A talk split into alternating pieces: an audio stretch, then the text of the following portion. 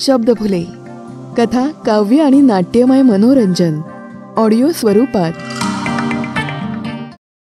प्रत्येकाचं स्वप्न असतं एखादी चांगली व्यक्ती आपला जीवनसाथी असावी अशाच एखाद्या व्यक्तीशी आपलं लग्न व्हावं. पण लग्न आणि वास्तव याचा संबंध जोपर्यंत येत नाही तोपर्यंत वास्तव आणि विस्तव यातला फरक समजत नाही. आणि ज्यावेळी हा फरक कळतो तोपर्यंत खूप उशीर झालेला असतो. म्हणजे काय? शादी का लड्डू जो ना खाए वो पचताए जो खाए वो भी पचताए नमस्कार शब्द फुले या आपल्या पॉडकास्टवर मी सुजाता आपलं मनपूर्वक स्वागत करते. ऐका माझं लग्न आणि वास्तव. लेखन दत्ता जोशी.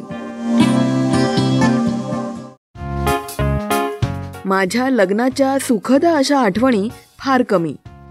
म्हणजे जवळजवळ नाहीतच म्हणा ना. कारण लग्न ठरल्यापासून ते होईपर्यंत कोणीही माझा इन्सल्ट करायची संधी सोडली नव्हती. फारशी बुद्धी नसताना निव्वळ नशिबाने चांगली नोकरी लागली आहे म्हणून हा उगाच अक्कल पाझळत फिरतो. हे आमच्या घरच्यांचंच नाही तर सगळ्यांचंच एक मत नव्हे तर ठाम मत होतं. सध्या माझ्याशी लग्न करून माझ्यावर आयुष्यभर उपकार केले आहेत. असं समजणाऱ्या माझ्या बायकोला मी लग्नाआधी रिवाजानुसार काही प्रश्न विचारले होते. त्यापैकी एकाही प्रश्नाला तिने उत्तर दिलं नव्हतं. मान खाली घालून नम्रपणे ती बसली होती. एवढी एकच सुखद आठवण माझ्या मनात आहे.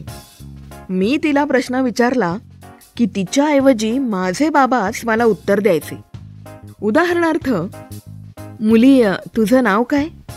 मी जरा पोक्त माणसासारखा प्रश्न विचारला. त्यात ओरडण्यासारखं काहीच नव्हतं. पण बाबा एकदम भडकलेच माझ्यावर. काय रे मूर्खा? मी तुला कालच सांगितलं नव्हतं का? तिचं नाव काय आहे ते?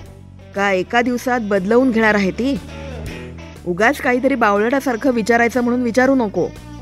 काही पण विचारून स्वतः फार शाणा असल्याचं दाखवू नको. बाबा ऐकतच नव्हते. बरं तुझं शिक्षण काय आहे?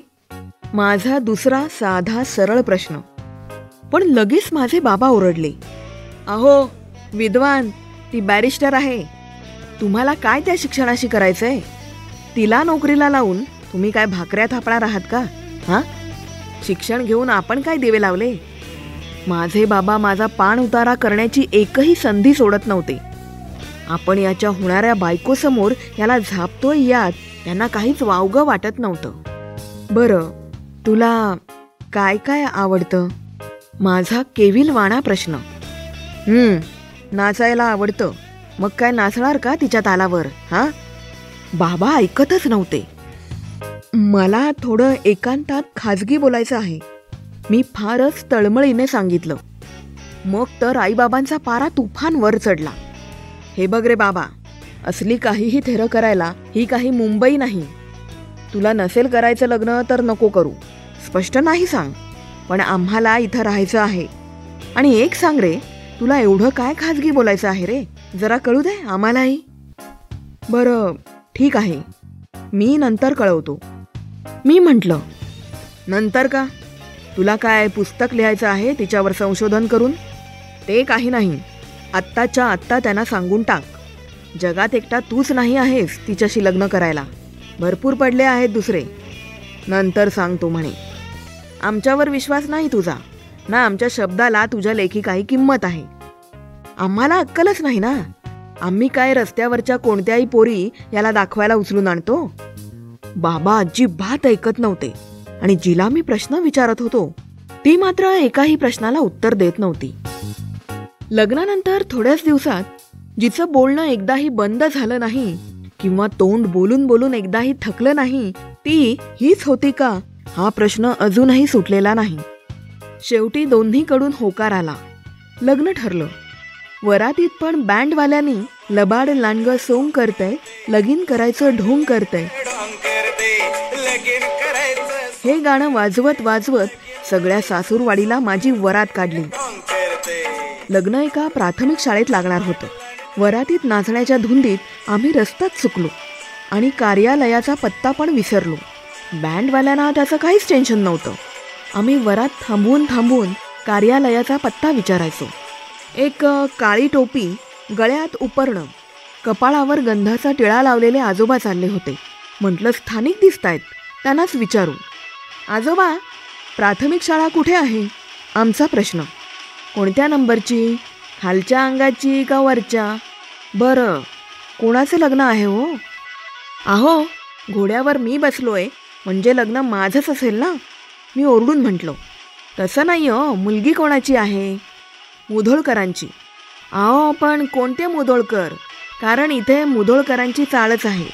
मुलगा काय करतो हो? आजोबा आम्हाला आधी कार्यालय सांगा. आमच्यासोबत चला हवं तर तिथे सगळी माहिती सांगतो तुम्हाला. नाही नाही मलाही लग्नालाच जायचं आहे मीच पत्ता शोधतोय. दुसऱ्या कोणाला तरी विचारा. असं सांगून आजोबा निघून गेले. मग आम्ही ठरवलं इथे पाचच शाळा आहेत. प्रत्येक शाळेत वरात घेऊन जाऊया. पहिल्या नंबरच्या शाळेत गेलो तर तिथे ऑलरेडी एक नवरदेव एंट्री करत होता. मग आमची वरात दोन नंबरच्या शाळेकडे आली आणि तिथंच माझं नशीब माझी वाट पाहत होतं. प्राथमिक शाळा क्रमांक दोन इयत्ता दुसरी. तुकडी ब मध्ये माझं लग्न लागलं. तिथे सगळ्या भिंतींवर ब्रह्मचर्य हेच जीवन. नेहमी खरे बोलावे. ठेविले अनंते तैसेची राहावे. अशी अनेक सुभाषितं लिहिलेली होती. हातात वरमाला असताना मी त्या पाट्या वाचत होतो. वाचता वाचता लग्न कधी लागून गेलं कळलंच नाही. बच्चू आत्ता तरी नीट वागत जा बरं. पोरकटपणा सोडून दे. लग्न झालंय तुझं. मुलीला उपदेश द्यायच्या ऐवजी माझ्या बहिणी मलाच उपदेश देत होत्या. मान खाली घालून बायको नम्रपणाचा आव आणून सगळं ऐकून घेत होती. तिला सगळ्यांनी नाव घ्यायचा आग्रह केला आणि तिने तर नाव घेऊन बॉम्बच टाकला. दहावीच्या परीक्षेत मिळाला गणितात दोन वेळा डच्चू दहावीच्या परीक्षेत मिळाला गणितात दोन वेळा डच्चू पण त्यामुळे पदरात पडला माझ्या जोशांचा बच्चू. सगळे खिक्खिक करत हसत सुटले. झालं बुवा आमचं असं लग्न पण दुःख नेहमी शीतल असतं. बाहेरचे दाणे जात्यामधल्या भरडल्या जाणाऱ्या दाण्यांना हसत असतात. हसा लेकानो प्रत्येकाला याच मार्गावरून जायचं आहे. इतक्या वर्षांनी देखील मी आहे म्हणून टिकले हे मला अजून माझी बायको ठासून ऐकवत असते. लग्न झाल्यानंतर बऱ्याच वर्षांनी मी लाडात येऊन बायकोला विचारलं अगं मला होकार देण्यासारखं तू माझ्यात काय पाहिलं होतं? तेव्हा तिने जे उत्तर दिलं ते ऐकल्यावर कशाला मी हा प्रश्न विचारून स्वतःच्या पायावर दगड पाडून घेतला असं मला झालं. पण काही जणांना हात दाखवून अवलक्षण करून घ्यायची सवयच असते. बायको म्हणाली अहो माझे बाबा नेहमी म्हणायचे ज्याने महापाप केलं असेल ना तोच तुला होकार देईल आणि त्याच्याशीच तुझं लग्न होईल. आणि तुम्ही हो म्हटल्यावर मी म्हटलं की हाच तो माझा महापापी महाप्रतापी साता जन्माचा नवरा. आणि दुसरं असं की माझ्या मैत्रिणी मला नेहमीच सांगायच्या अगं खूप स्मार्ट नवरा करण्यापेक्षा थोडा बावळट आणि वेंधळा नवरा मिळाला तर लॉटरीच लागली असं समजायचं. बायकोचं हे उत्तर ऐकल्यापासून मी फारच अंतर्मुख झालोय हो. उत्तरामध्ये माझं वर्णन आहे का कौतुक आहे हे अजूनही समजत नाही. शेवटी बायका म्हणजे कोडं असतं. जे ब्रह्मदेवाला सोडवता आलं नाही ते मला सोडवता येईल अशी अपेक्षा ठेवणंच चुकीचं आहे. शेवटी काय तर या साता जन्माच्या गाठी आणि तुम्हाला तर हे चांगलंच माहिती आहे की नवीन नवीन तर चप्पल पण पायाला चावते. म्हणून काय आपण चप्पल फेकून देतो का पाय कापून टाकतो? शेवटी होतं सगळं व्यवस्थित. आत्ता सगळं व्यवस्थित सुरू आहे असं समजायचं आणि आला दिवस ढकलायचा. पण काहीही म्हणा तुमच्याजवळ मन मोकळं करून जरा हलकं हलकं वाटतंय. भेटली कुठे तर बोलू नका नाहीतर शेळी जाते जीवानिशी आणि खाणारा म्हणतो वातड असं व्हायचं. कथा माझं लग्न आणि वास्तव. लेखन दत्ता जोशी. आवाज सुजाता. तर मित्रांनो शब्दफुले इंस्टाग्राम आणि फेसबुकवर मला फॉलो करा आणि डीएम करून तुमचा फीडबॅक आणि साहित्य मला पाठवू शकता. त्याचबरोबर Shabdphule at the rate Gmail dot com इथे तुम्ही मला ईमेल करू शकता. मित्रांनो या कथेचे लेखक दत्ता जोशी हे विनोदी कथा लिहिण्यात तरबेज आहेत. त्यांच्या इतरही कथा शब्दफुले पॉडकास्टवर आहेत. मी गोविंदा आणि माझं लग्न. ही कथा तुम्ही ऐकली नसेल तर नक्की ऐका. त्याचप्रकारे छत्री एक प्रेम कहाणी. ही कथा देखील तुम्हाला नक्की आवडेल. तुम्ही जर ऐकली नसेल तर नक्की ऐका आणि आपला अभिप्राय कळवा. शब्दफुलेचा सेहेचाळीसावा भाग आहे छत्री एक प्रेम कहाणी.